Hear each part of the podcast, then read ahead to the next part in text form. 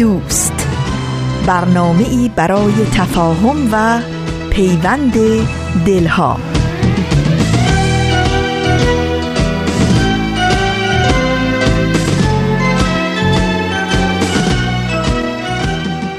اینجا رادیو پیام دوسته این قسمت دیگه ای از مجموعه سشنبه های نقره است. درود بر همه شما شنوندگان عزیزی که برنامه ما رو هر هفته دنبال می‌کنید. از اینکه این هفته هم شنونده برنامه خودتون هستید از شما تشکر می‌کنم. در روز سهشنبه ای چون این 22 ژانویه 2019 دوم بهمن ماه 1397 من هومن عبدی در خدمت شما هستم و قسمت دیگه از مجموعه سهشنبه های نقره ای رو تقدیم حضورتون می‌کنم. همونطور که حتما به نیکی می‌دونید در خلال برنامه امروز قسمت دیگری از مجموعه شوله و بازپخش یه قسمت دیگه از فصل دوم سپر سخن رو به اتفاق خواهیم شنید. همین که همین که شما تک تک شما ها تک تک خود خود خود شما. همراه برنامه ما هستید و این هفته هم قصد دارید برنامه خودتون سه شنبه های نقره ای رو دنبال بکنید به ما کلی روحیه و انرژی و حس خوب میده.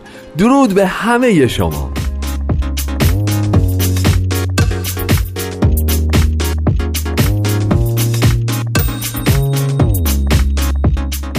خب دوستان عزیز تعریف کنید. اول ببینم که هفته گذشته چطور گذشت. خوبین خوشین سلامتین اوضاع مرتبه کارا خوب پیش میره. در هفته گذشته تونستین بخشی از برنامه های خودتون رو بهش دست پیدا بکنید. امیدوارم که اینجوری بوده باشه و امیدوارم که پرنشات قبراق منتظر برنامه این هفته ما باشید. ما این هفته رفتیم یه تحقیقاتی کردیم در علوم مختلف اجتماعی و ماحصل همه زحمات و سالها تلاش و دوده چراغ و خاک ره خوردن را امروز تقدیم شما خواهیم کرد. به به حیف صدا بردار برنامه از اونجا نمی‌تونه یه سوت بلبلی برامون بزنه صفا. ولی من بارها خدمتون عرض کردم این برنامه سه شنبه های نقره ای و این پسر هومن عبدی رو اساسا نباید شما دست کم بگیرید. این همه ما برای تهیه برنامه های چنین شنیدنی و چنین پربار از لحاظ علمی دست کم می‌گیرید و خب نباید این کارو بکنید دیگه. آخه درسته این انصافه این روشه این عملیاتی آخه. به حال می‌خوام بهتون بگم که ما رفتیم کلی تحقیقات کردیم. ماحصل تحقیقات ما به اینجا ختم شد که فهمیدیم که ما بسیاری خط مختلف تو دنیا داریم. نه من خط اتوبوس نه ببخشید خط مترو اتوبوس و اینا منظورم نیست. نه نه نه خط نوشتنی خط نگارشی مثلا خط فارسی داریم خط کوفی داریم خط چه می‌دونم لاتین داریم خط بریل داریم همه این خطا رو داریم دیگه. خطای خیلی زیادی تو دنیا داریم. اکثرا هم همه دنیا باهاشون آشنان. بعضیا نه بعضیا بله بعضیا کمتر شناخته شدن بعضیا بیشتر مورد توجه قرار گرفتن. بعضیا عده بیشتری هستن که می‌تونن با اون خط آشنایی داشته باشن بخونن و درک مطلب بکنن و همچنان بنویسن و مطالب مورد نظر خودشون رو به دیگران منتقل بکنن. اما بعضی خطها هم نه مثلا کمتر شناخته شدن. مثلا فرض کنید خط اسپرانتو به نظر می‌رسه که خط خیلی خیلی کمتر شناخته شده ایه ولی خط فارسی رو چون من می‌تونم بنویسم و بخونم از لحاظ من بسیار خط خوبیه خیلی شناخته شده است تو جهان محبوب اولین دوستش دارم همین یکی هست حالا اینکه آمار میگه خط چندم جهانه و اینا اینجا سهشنبه نقره ماست هیچ هم را نمیدیم خط فارسی خط ماست. اما می‌خوام راجع به یه خط دیگه امروز باهاتون صحبت بکنم که خیلی باش آشنایی دارن متاسفانه. و ها اینم باید بگم آره دیگه واقعا. به خاطر اینکه جزو معدود خطوطیه که آشنایی باهاش یه ذره درد داره یه ذره عذاب آوره یه ذره حال بدی رو خلاصه به آدم میده. اونم یه خطیه به نام خط فقر. ما یه خطی داریم به نام خط فقر که خیلی آمون داریم بهش به اون زبان می نویسیم می خونیم زندگی می کنیم صبحمون رو شب می کنیم و در نهایت تعجب شبمون رو صبح خط فقر اون چیزی است که میاد میسنجه ببینه که در یک جامعه آدم های متوسط چقدر باید درآمد داشته باشن چقدر هزینه هاشون میشه اینها رو با هم تطبیق میدن. بعد میگن که آقا ما حداقل فرض بفرمایید درآمد یک خانوار چهار نفره البته استانداردش هم خانواده چهار نفر است که محاسبه میشه. مثلا حداقل درآمد یک خانواده چهار نفره باید انقدر تومن ریال دلار پوند چی فلان باشه. زیر اون زیر خط فقر. یعنی اون مینیموم رو تعریف می‌کنن میگن این خط فقر خط رو می‌کشن و بعد میگن هر کس پایین این باشه زیر خط فقره. یعنی داری این تنها خطیه تو دنیا که میشه رفت زیرش میشه رفت بالاش یا میشه روش اینجوری تناب بازی کرد یا دستا رو اینجوری باز کرد و حالت تعادل رو سعی کرد حفظ کرد که از روش نیفتیم پایین. خط فقر پس یه چیزی است که همه جای دنیا وجود داره همه جای دنیا محاسبه میشه همه جای دنیا اعلام میشه. منتها از اونجایی که ما در ایران با همه جای دنیا خیلی فرقهای بزرگ و بنیادی داریم باز دوباره تو این قضیه هم خیلی فرق داریم.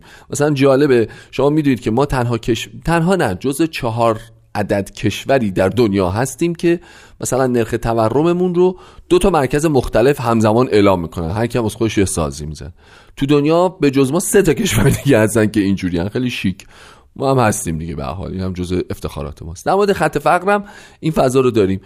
انسان ها، گروه ها، سازمان ها، مؤسسات، نهادهای دولتی، نهادهای خصوصی الا ماشاءالله تا دلتون بخواد این محاسبه رو انجام میدم و مجموعه ای از اعداد رو قربونشون برم منتشر می‌کنم برای ما. بسیار عالی. بریم اگه موافق باشین یه قسمت از برنامه شعله رو بشنویم برمیگردیم باز با هم راجبش صحبت می‌کنیم.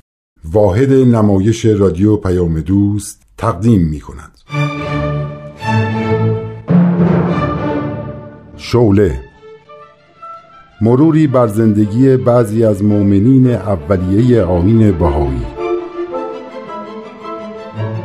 فصل دوم آشنایی با اولیا حضرت ماری ملکه رومانیا اولین تاجدار در عالم بهایی. برگرفته از کتاب ملکه رومانیا و آین بهایی نوشته ایان سامپل. این برنامه قسمت ششم از فصل دوم.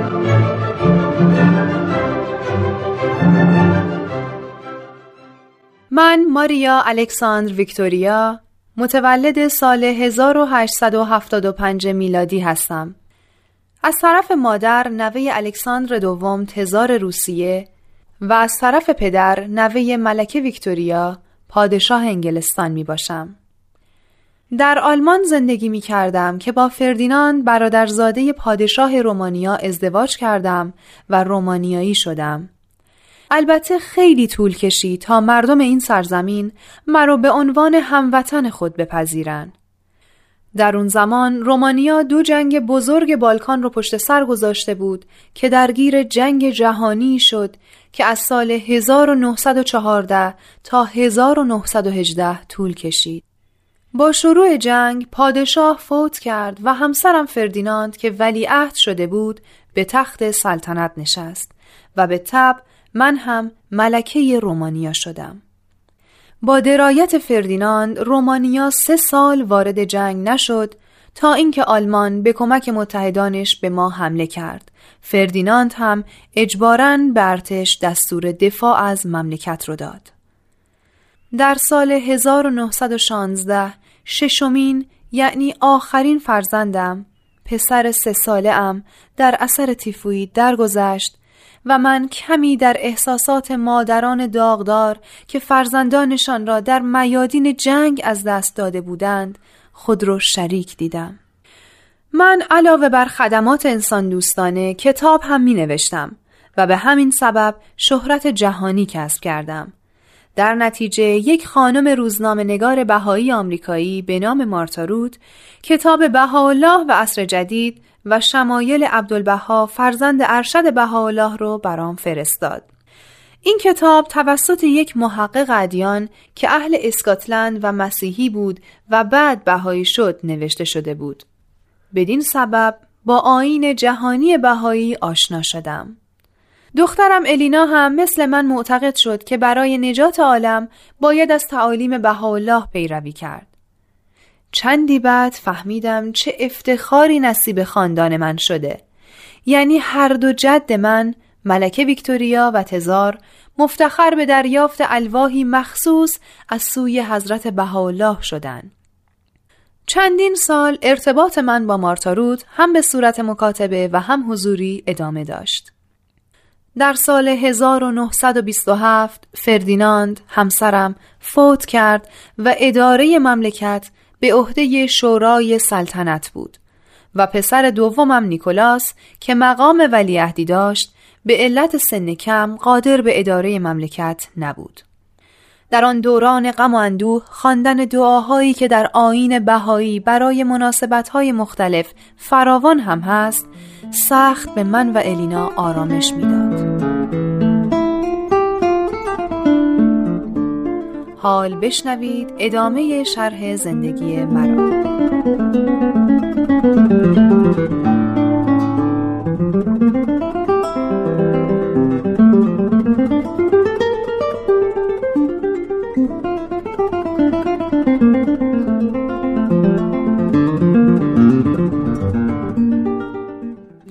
مارتای عزیز این کتاب بهاءالله و عصر جدید به بهترین نحو آین بهایی رو معرفی کرده. چه خوبه که عموم مردم این سرزمین این کتاب رو بخونن. اتفاقا منم به این فکر کرده بودم که بهترین کار ترجمه این کتاب به زبان بالکانه. پس هر طور صلاح می‌دونی اقدام کن. من هم در چاپ و انتشارش کمک می‌کنم. از ناشرینی که کتاب هامو چاپ می‌کنن کمک می‌گیرم. تلاشمو می‌کنم اولیا حضرت. خانم روت نمی‌دونی چقدر منتظر آمدن شما بودم. تا سوالات زیادی رو که برام ایجاد شده ازتون بپرسم. هرچی رو که بدونم جواب میدم. اونایی رو هم که بلد نباشم می‌پرسم و براتون می‌نویسم و پست می‌کنم. تو کتاب بهاءالله و عصر جدید اسمی از باب و آین بابی برده شده. مقام ایشون در آین بهایی چیه؟ و چه جایگاهی در آین بهایی داره؟ سید علی محمد شیرازی که معروف به باب شد در زمره مظاهر مقدسه الهیه است. مثل موسی، عیسی، محمد، بودا، زرتوش و بهاءالله. او پس دو آین مطرحه. بله شاهزاده خانم. معمولا طول عمر ادیان زیاده. چطور شد که آین بابی چند سال بیشتر عمر نکرد؟ وقتی قرار بود اینقدر کوتاه باشه خب آین بهایی کافی بود. درسته. چه لزومی به ظهور باب بود؟ اتفاقا همینطورم هست. تاریخ بهایی با ظهور باب شروع میشه. حالا براتون توضیح میدم. معمولا قبل از ظهور هر پیامبر یا مظهر الهی شخص روشنزمیری میاد و مردم رو بشارت میده که به زودی پیامبری که منتظرش هستیم ظهور خواهد کرد.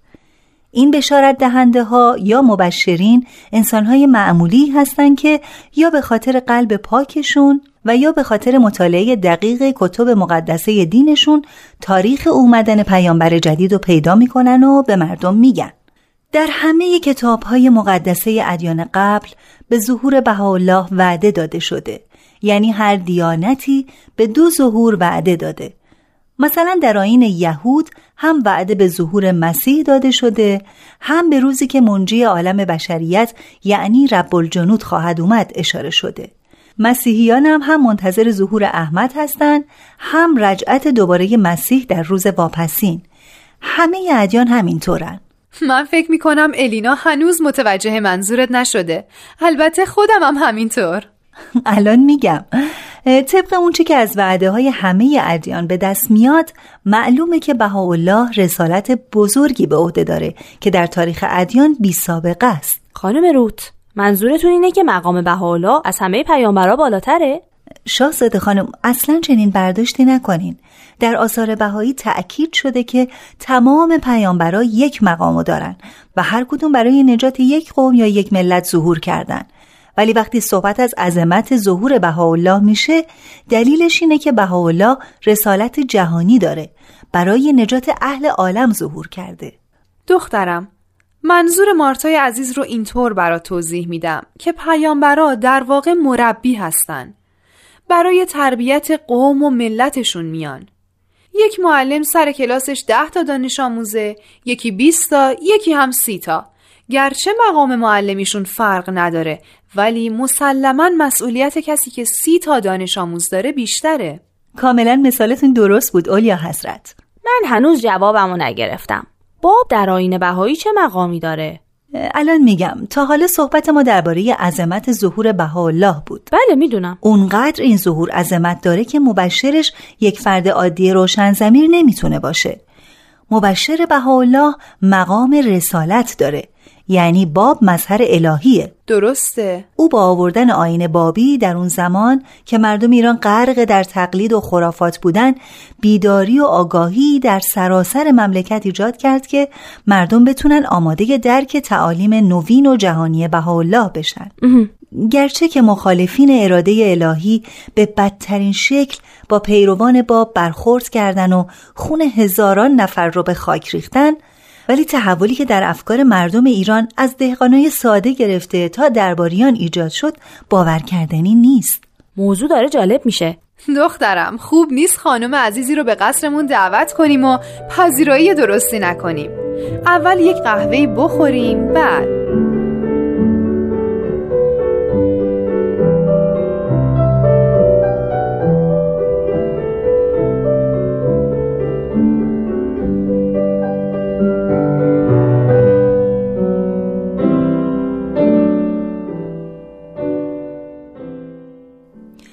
صحبت از تحول و انقلابی بود که باب در افکار مردم ایران ایجاد کرد.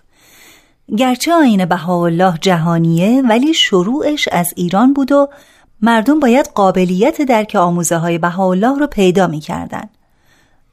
شاهزاده خانم الینا یه مثال براتون می‌زنم. بله میشنوم. یکی از تعالیم بهاءالله تصاوی حقوق زن و مرده که الان همه مردم دنیا چه زن چه مرد باید تحت تربیت این تعلیم قرار بگیرن. این نیاز دنیای امروزه و حتما هم دنیا به این می‌رسه.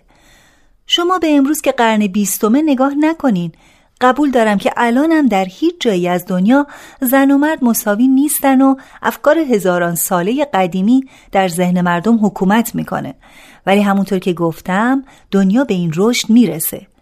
استارتش هم در ایران خورده و بهایان ایران که خودشون غرق در فرهنگ تبعیض زن و مرد بودن اونچنان متحول شدن که باور کردنی نیست. چه جالب. بذارین تصویر اون زمان رو براتون ترسیم کنم. در زمان ظهور بهاءالله در ایران زنها حق تحصیل نداشتن. وظیفهشون باردار شدن و بچه به دنیا آوردن بود. اونم بچه های زیاد. وای اگه زنی پسر نمیزایید. وا عجب. وای اگه ذره ای از صورت زنی رو مرد نامحرمی می‌دید. حتما اون مرده رو میکشتن. نه اصلا. اگه مردی به زن نامحرمی حرفی می‌زد که نشون می‌داد سوء نیتی داره یا اگه تعرضی می‌کرد اون زن بدبخت باید تنبیه می‌شد. یا از طرف شوهرش یا پدر یا برادراش. گاهی وقتا منجر به قتل اون زن بیچاره هم می‌شد. زنها در واقع در خونه زندگیشون سپری می‌شد. یا اگه گاهی به مهمونی ها و عروسی ها می‌رفتن مجالسشون فقط محدود به خانوم ها بود. هیچ فعالیت اجتماعی نداشتن. عجب. عجب.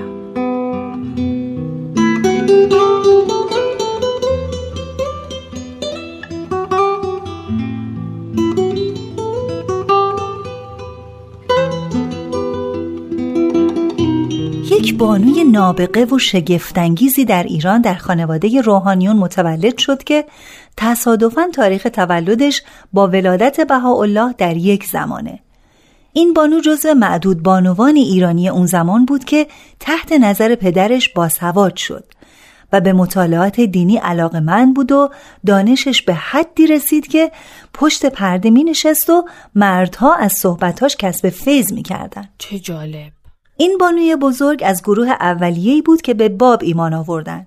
ایشون در یک مجمعی که از 81 نفر تشکیل شده بود و به غیر از خودش همه مرد بودن و از این تعداد عده زیادی از حاضرین با اینکه بابی شده بودن ولی باور نداشتن که آین باب آینی مستقل از اسلامه یک حرکت شگفتانگیز و انقلابی ازش سر زد که از شنیدنش تعجب خواهید کرد. خب ظهور باب و بهاءالله که شگفتانگیزه. مسلما در کنارش هم اتفاقات شگفتانگیز زیادی میافته. این زن شجاع که تا اون موقع کسی صورتش رو ندیده بود جلوی اون مردا روبند از صورتش برداشت و چهره آرایش کردش رو همه دیدن. عجب. بعد با صدای بلند و رسا اعلان کرد که ظهور مستقل و جدیدی در عالم شده. با احکام و تعالیم جدید. عجب شجاعتی. کسی اعتراض نکرد؟ اونقدر مورد احترام اون آقایون بود که کسی جرأت اعتراض نداشت. حتی کسایی هم که باورشون نمی‌شد از مجلس بیرون رفتن و حتی یکی از اونا می‌خواست با شمشیر گلوی خودش رو ببره. عجب. همین خانوما هستن که دنیا رو تغییر میدن. عمر آین بابی خیلی کوتاه بود. ولی طوفانی که در ایران ایجاد کرد افکار مردم بیچاره ای رو که اسیر توهمات و خرافات بودن زیر و رو کرد. مردم متوجه شدن که میشه طور دیگه فکر کرد میشه طور دیگه زندگی کرد.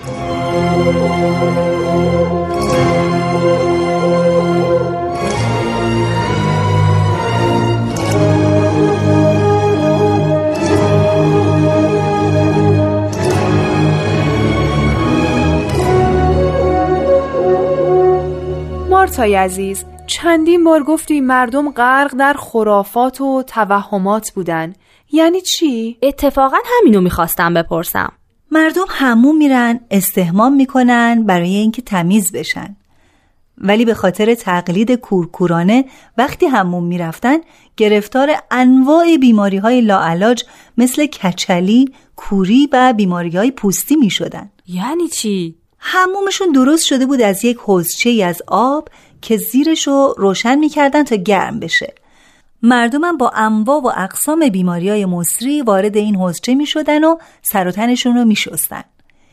این آب معمولا عوض نمی شد. فقط چرکایی که تای حوز جمع می شدن و با چشم دیده می شد جمع می کردن. هر موقع هم که آبش کم می شد مقداری آب تازه واردش می کردن. ای مردم تو این طور جایی همون می‌کردن؟ بله. تأصف باره چون می‌گفتن شرعا این آب پاکه. حتی دهانشونم با این آب میشستن. ای. اوه بس دیگه. باور کردنش مشکله. وقتی قرار یک بنای بزرگی ساخته بشه و اونجا یک کلبه قدیمی باشه نمیشه روش اون بنا رو ساخت. باب هم مبشر بهاءالله بود و مردم را آماده ظهور بهاءالله می‌کرد و هم تغییر در باورهای مردم رو ایجاد می‌کرد اولیا حضرت شاهزاده خانم آیا مردم ناگهان می‌تونستن تعالیم جهانی بهاءالله رو بپذیرن؟ مثل تطابق علم و دین، تعلیم و تربیت عمومی و اجباری، ترک تعصبات، انتخاب یا اختراع یک خط و زبان بین المللی، تعدیل ثروت و خیلی از تعالیم دیگه. باب فقط یک مبشر نبود، مقام رسالت داشت. این تغییر و تحول بزرگ فقط از عهده مظاهر مقدسه الهیه برمیاد. تاریخ معاصر ایران نشون میده که بعد از ظهور باب و تأسیس آین بهایی به سرعت مردم ایران تغییر کردند. دیگه قبول یا عدم قبول آین بهایی به خودشون مربوطه. ممنون از توضیحاتتون خانم روت. کاملا متوجه شدم. خوشحالم که مطالبی که گفتم براتون مفید بوده.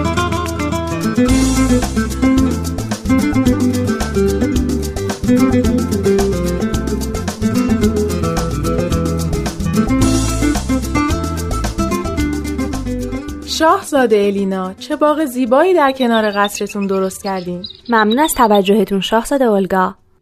مایلید بنشینیم؟ بله. خیلی راه رفتیم. او چه میز و صندلی زیبایی. وسایل پذیرایی هم که چیده شده. بله به افتخار شاهزاده سربستان. ممنونم دوست عزیز. گفته بودید می‌خواید تنهایی با من صحبت کنید. موضوع چیه؟ الینای عزیز شاهزاده پاول گفت شما درباره آینی جدید با او صحبت کردید. میشه اطلاعاتی در مورد این آین به منم بدید؟ چقدر جالب! امروز صبح تنهایی به کلیسا رفته بودم و دعا میخوندم که منو موفق کنه تا بتونم آین بهایی رو به دوستان و نزدیکانم معرفی کنم. حالا شما آمدین در این مورد ازم سوال می‌کنین. چه جالب. خب منتظرم. تاریخ این آین یعنی آین بهایی از سال 1844 میلادی شروع میشه. یعنی حدود 85 سال پیش. مؤسسش بهاءالله بود یک نجیب زاده اهل ایران. گرچه ثروت موروسی ایشون خیلی زیاد بود ولی تمامش رو در راه آین جدیدی که آورده بود از دست داد و به زندان افتاد و سرزمینش تبعید به بدترین نقطه دنیا شد و تا آخر عمرم در اونجا یعنی شهری به نام عکا شهری در فلسطین از توابع حکومت عثمانی زندگی کرد در طول سالهای دور از وطن آموزه هاشو نوشت و به عالمیان عنایت کرد. چه جالب! میشه از آموزه هاش برام بگید شاهزاده الینا؟ ظهور بهاءالله برای ایجاد وحدت عالم انسانیه. همه ادیان مردم رو از بت پرستی به یکتاپرستی و پرستش خدای واحد هدایت کردند. اسلام هم آخرین دینی بود که به این هدف مهم رسید. حالا که بشر به این درجه از درک رسیده و همه قبول دارن که از یک خدای واحد هستند، پس چرا با هم یکی نباشند؟ چرا با هم بجنگن؟ چرا باید نسبت به هم تعصب داشته باشند؟ چرا نژادهای مختلف همدیگر رو خواهر برادر هم ندونن؟ ما دیگه مثل اون بچه ها نیستیم که به خاطر یک اسب و بازی ساده با هم می جنگن. حالا دیگه بشر بعد از قبول خدای واحد و یکتاپرستی باید وارد مرحله بشه که قبول کنه همه از یک خدای واحد هستیم. پس تعصبات و نفرت ها رو باید کنار بگذاریم و به وحدت برسیم. حولا فصل جدیدی در تاریخ بشریت باز کرده. فصل وحدت عالم انسانی.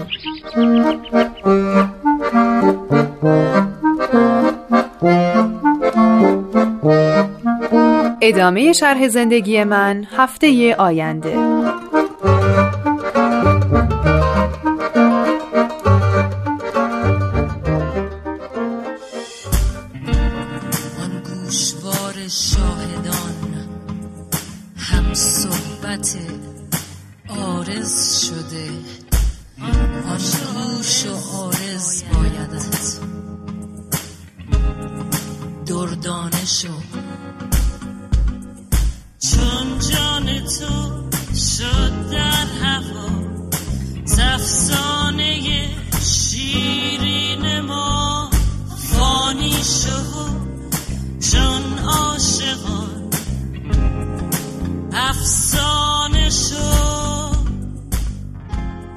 خسته نباشین دوستان عزیزی قسمت دیگه ای از برنامه شوله بود که تقدیمتون شد. مطمئنم که از شنیدنش لذت بردین. ما راجع به خط فرق با هم صحبت کردیم. اینو براتون بگم یه خلاصه بهتون بگم که چجوری محاسبهش می‌کنن. میان میگن که هر آدمی مینیموم کالری که احتیاج داره مثلا 2100 کالریه. بعد میان حساب می‌کنن میگن این کالری ها در چه چیزهایی خلاصه میشه و انسان حداقل باید چه میزان پروتئین چه میزان میوه چه میزان لبنیات چه میزان نمی‌تونم غذای روزمره خودش رو بخوره تا اون 2100 کالری رو بتونه تامین بکنه. اینو محاسبه می‌کنن مینیمومش رو در میارن یه نرخی میشه. بعد میان حساب می‌کنن میگن که خب ما در زندگی فقط خورد و خوراک که نداریم هزار جور هزینه دیگه ای داریم. هزینه های دیگر رو حساب می‌کنن. میان میگن که سهم خورد و خوراک چه درصدی از کل هزینه های زندگی ماست. چون می‌دونید ما ایاب و زهاب داریم اجاره محل داریم پوشاک داریم سلامتی و درمان داریم. تفریح داریم کتاب داریم فرهنگ و هنر داریم و و و و و. خب همه اینا رو جمع می‌کنن بعد میگن که خب سهم خوراکی ها از کل هزینه های ما برای یک زندگی نرمال چه درصدیه؟ اون عددی که بابت 2100 کالری محاسبه کرده بودن رو درصدش رو تعمین میدن به 100 درصد. بعد میگن آقا هزینه مینیموم یک نفر آدم که بتونه هزینه های ماهانه خودش رو جبران بکنه در طی ماه مثلا هست فرض بفهمید 966 هزار تومن. مثال. حتی دقیقش اگه بخواین آخرین آماری که مرکز پژوهش های مجلس منتشر کرده دو میلیون و 850 هزار تومن برای یک خانواده چهار نفر است. یعنی اگر ما یک خانواده چهار نفره ای داشته باشیم که مجموع درآمدهای خانواده زیر دو میلیون و 850 هزار تومن باشه با محاسبات دو ماه پیش این خانواده زیر خط فقر هستند و نشون میده که اگر ما چیزی درآمدی در حدود دو میلیون هزار تومن تا 3 میلیون و هزار تومن داشته باشیم یعنی اون حالت تعادل تناب بازی روی خط فقریم که دستامون رو باید دو طرف باز بکنیم مواظب باشیم نه به راست نه به چپ نیفتیم. اینو داشته باشین همه رو نگه دارید یه گوشه فریز کنید بریم یه قسمت دیگه از بازپخش فصل دوم سپر سخن رو بشنویم برمیگردیم با هم صحبت می‌کنیم.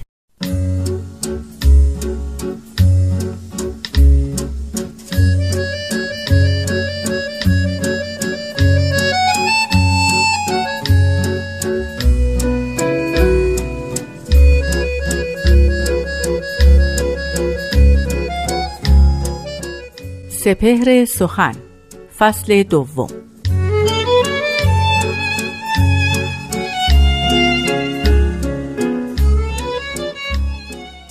در این شب سیاه هم گم گشت راه مقصود از گوشه برون آی ای کوکب هدایت.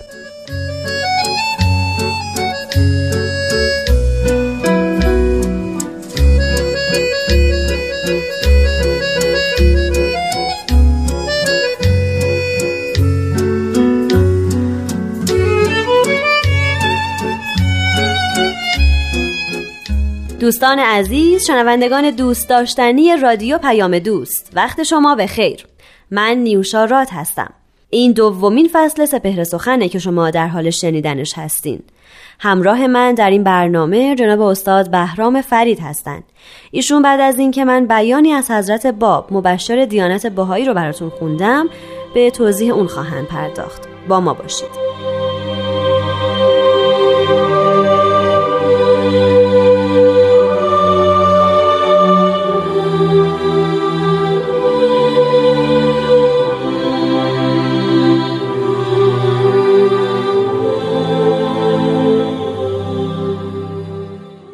حضرت باب میفرمایند اگر نفسی نفسی را هدایت نماید بهتر است از برای او از اینکه مالک شود ما علل ارز کلن را. زیرا اگر هدایت نمود آن نفس را تا آنکه آن نفس در زل شجره توحید است رحمت خداوند به هر دو می‌رسد. و الا تملک ما علل ارز در حین موت از او منقطع میگردد. ولی سبیل هدایت از روی حب و رعفت بوده نه شدت و سطوت.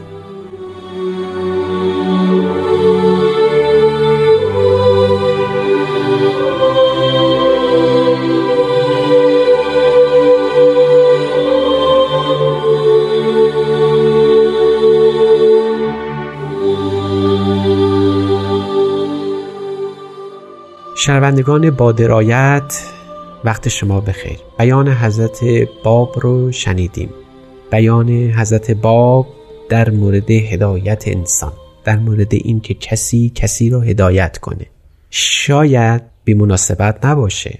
آنجایی که خداوند در کتاب پیشین خودش یعنی قرآن این نکته بسیار مهم رو برای مؤمنان خودش بیان کرده بود. الف لام میم ذالک کتاب لا ریب فی هدن للمتقین. یعنی این کتاب خداست هدایت هست برای اهل تقوا. کلمه هدایت پیشینه بسیار عجیبی داره. در قرآن مشتقات گوناگون اون ذکر شده. برای هدایت یهد الله لنورهی در آیه قرآنی آمده. یعنی اینکه خداوند هدایت می‌کنه برای نورش مردم رو. حتی در یکی از آیات قرآنی این هست که چرا پیامبرا به این جهان میان؟ میفرمایند که یخرجهم من الظلمات الی النور یهدیهم الی النور. یعنی اونها را از ظلمت به نور بکشاند. اونها را از ظلمت به نور هدایت کنه. کلمه هدایت در همه ادیان هست. حتی انجیل گاسپل می‌گویند که اصل لاتین داره. یعنی اقتباس از کلمه کهن لاتینی است گاد سپل یعنی بشارت خوب. یعنی هدایت نیک. تمام کتاب های الهی بحث بحث هدایت. بحث این است که انسان دلالت بشه. از جایی که هست به سوی گامی جلوتر. می‌گویند ابو سعید ابوالخیر رو دعوت کردن به مجلسی برای سخنرانی. و چون همه او رو میشناختند در اون مسجدی که قرار بود وعظ کنه انقدر ازدهام شد که دیگه جا نبود. عدهای بیرون مسجد ایستاده بودن. اون کسی که متولی این مجلس بود برای اینکه مردم رو دعوت بکنه به آنها گفت اندکی از اونجایی که هستید یک گام جلو نهید تا بقیه هم بیان. نوبت ابو سعید شد تا وعظ کنه. وعظش رو اینجوری شروع و پایان داد. قسم به حق آنچه را که نه من بلکه همه پیانبران خواستند بگویند این متولی در یک کلام گفت. هر کسی از آنجایی که هست یک گام جلوتر بردار شاید هدایت به این معناست. پیامبر برای این میاد که آدمی از جایی که هست یک گام جلوتر بره یک گام پیشتر بره. در دین در کار دین یعنی از دینی که داریم یک گام جلوتر بریم به دین جدید اقبال کنیم. و این وظیفه بسیار بسیار وظیفه سنگینی است وظیفه مهمی است نمی‌توان دوش رو از این بار سترک خالی کرد. نمی‌شود او رو فراموش کرد. خداوند گفته هدایت کنید. هدایت یعنی تبلیغ دین. تبلیغ دین یعنی آزادی بیان یعنی آزادی عقیده یعنی آزادی نشر حق و حقیقت یعنی آزادی بیان عقاید و باورها اندیشه ها پس وقتی که حضرت باب میفرمایند بهترین کاری که یک فرد ممکن در جهان بکنه اینه که کسی رو هدایت بکنه در مرتبه نخست هدایت اوست به دین جدید. کاری که خداوند خواسته. شاید امروزه به توان گفت که آزادی بیان یک موهبت در تمام جهان وجود داره الا کشورهایی که تحت حکومت ظالمه و فاجره قرار دارند. مثل ایران امروز ما شاید در این عرصه این آزادی بیان یکی از مواهب الهی محسوب میشه که ایران ما هم از اون محرومه. یک سوال فقط پیش میاد و اون که آزادی بیان هست اما بیان چه حقیقتی؟ بیان چه مطلبی؟ اینجا باید گفت در ایران امروز ما که آزادی بیان و عقیده وجود نداره بیشترین سخن خداوند وجود داره بیشترین معنا برای ارائه وجود داره. ایران زادگاه آین باهایی است و آین باهایی کلامی است که از غیب الهی به جهان ما نازل شده. شایسته است به گوش همه مردمان برسه.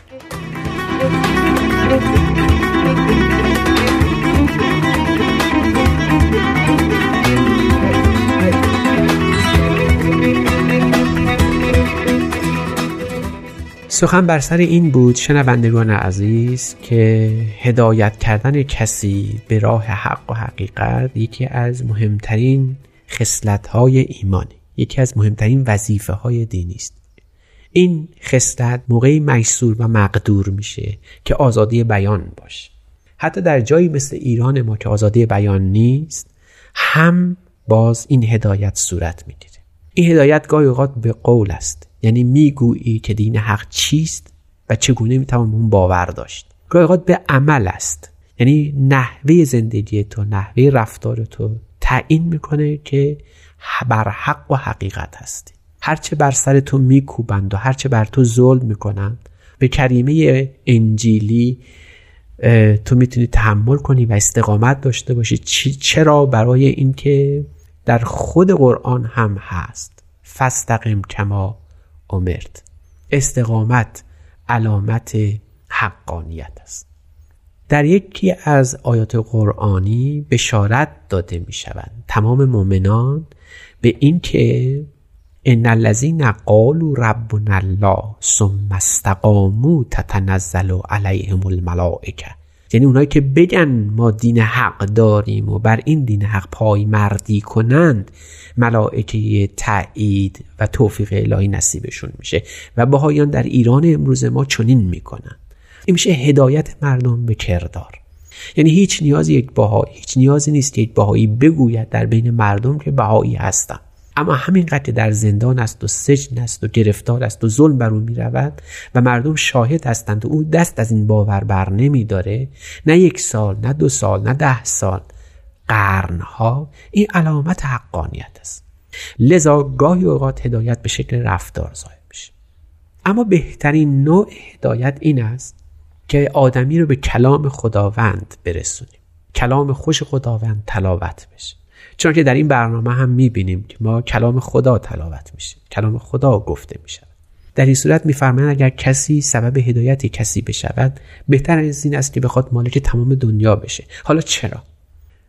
می‌دانیم که زنده کردن یک فرد زنده کردن جسمانیش بی نهایت مهمه. اما از حیات روحانی یک فرد رو تأمین کردن از اون مهمتره چون حیات دنیوی و اخروی هر دو با هم خواهد بود.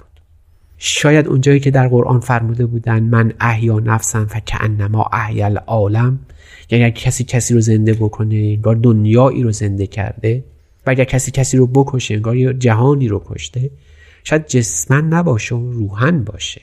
اگر یک کسی بتواند به روح روح تازه بیابد و ایمان جدید پیدا بکنه این زندگی الالعبد هست. این همون که حضرت مسیح می‌کردن. اگر خاطرمون باشه حضرت مسیح رو به احیاء اموات می‌شناسیم. یعنی مرده زنده می‌کرد. به راستی اگر جسمانی بود بالاخره این مرده باز هم میمرد. اما روحن وقتی زنده بشن هرگز نمیمیرن. خوش گفته بود اون شاعر که هرگز نمیرد اون که دلش زنده شد به عشق. ثبت است بر جریده عالم دوام ما. برای اگر یه کسی بتونه زنده بشه به عشق به دین جدید به حق و حقیقت او هرگز نمیمیره. هست عبدالبها مبین آین بهایی در یک کلام از بهاییان خواستن چنان زندگی بکنن که هرگز نمیرن. البته مرگ خواهد آمد.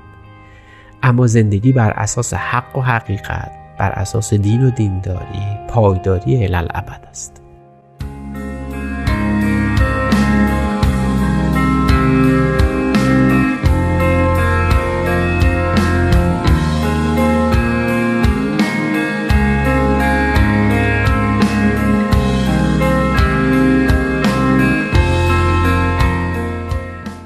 دوستان عزیز اگه دوست دارین بدون واسطه سپهر سخن یا دیگر برنامه های رادیو پیام دوست رو روی گوشی هاتون بشنوین به کانال تلگرام ما به نشانی Persian BMS بپیوندین.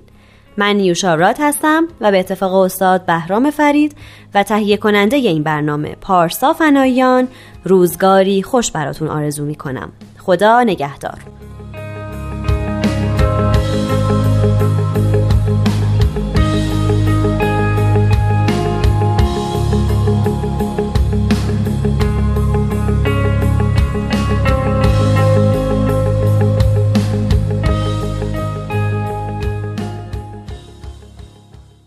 خب طبق معمول یه قسمت از فصل دوم سپر سخن بازپخشش رو شنیدیم قبراق و سر حالیم و داریم میریم که بخش پایانی برنامه رو به اتفاق بشنویم.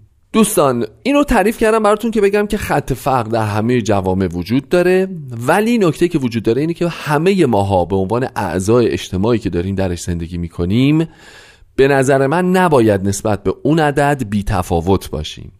دونستن عدد خط فقر چند تا واقعیت رو به ما میگه و می‌تونه برنامه زندگی ما رو به همون نسبت دچار تغییر و تحول بکنه. اولا که متوجه میشیم که در جامعه زندگی می‌کنیم که وضعیت خودمون و خانوادهمون به نسبت خط فقر کجاست. از اون مهمتر متوجه میشیم که اطرافیانمون وضعیتشون درآمدشون اوضاع خانوادهشون به نسبت خط فقر در چه حال و روزیه. از اونجاست که چراغ قرمز رنگ مهم مربوط به مسئولیت اجتماعی ما روشن میشه. از اونجاست که باید حواسمون باشه که اگر خانواده در اطراف ما هستند که مثلا یه خانواده چهار نفره هستن که آقا کارگره و حقوقی داره که هممون می‌دونیم بنابراین اون موقع می‌تونیم بفهمیم که فاصلش تا خط فقر چقدر زیاده. اگر آدمهایی دور هستند که بر اساس نوع کارشون و میزان درآمدشون کشف می‌کنیم که فاصلهشون با خط فقر زیاده اینجاست که چراغهای هشدار دهنده در ذهنمون و در زندگیمون شروع می‌کنه به ششمک زدن. که خودمون اطرافیانمون دوستامون کسایی که توانایی این رو دارن که دست به دست هم کمکی به شرایطشون بکنیم و گره از مشکلاتشون رو باز بکنیم باید با هم متحد بشیم و این کار رو انجام بدیم. خط فقر مثل خط کوفی میمونه. ممکنه ما هیچ وقت کاری بهش نداشته باشیم. ولی مهمه که وجدانمون به همون یادآوری بکنه که بعضی از آدم ها هستند. در همین اطراف زندگی ما که در کنار ما عین ما تو شرایط ما دارن زندگی می‌کنن ولی با مینیموم امکانات زندگی فرسنگ ها فاصله دارن. درود به همه شما که هم خط فقر رو می‌شناسید هم هوای اونایی که چندین وجب با رسیدن به کف خط فقر فاصله دارن و دارید. دوستان برنامه این هفته هم به همین راحتی به پایان رسید. امیدوارم که خوب و خوش و سلامت باشید و امیدوارم که تو این هفته پیش رو حواستون به خطای اطرافتون و آدمای اطرافتون و نسبتشون با خطای اطراف زندگیتون بیشتر از پیش باشه. خسته نباشید. ممنونم که همراه ما بودین. تا هفته دیگه خدا نگهدارتون.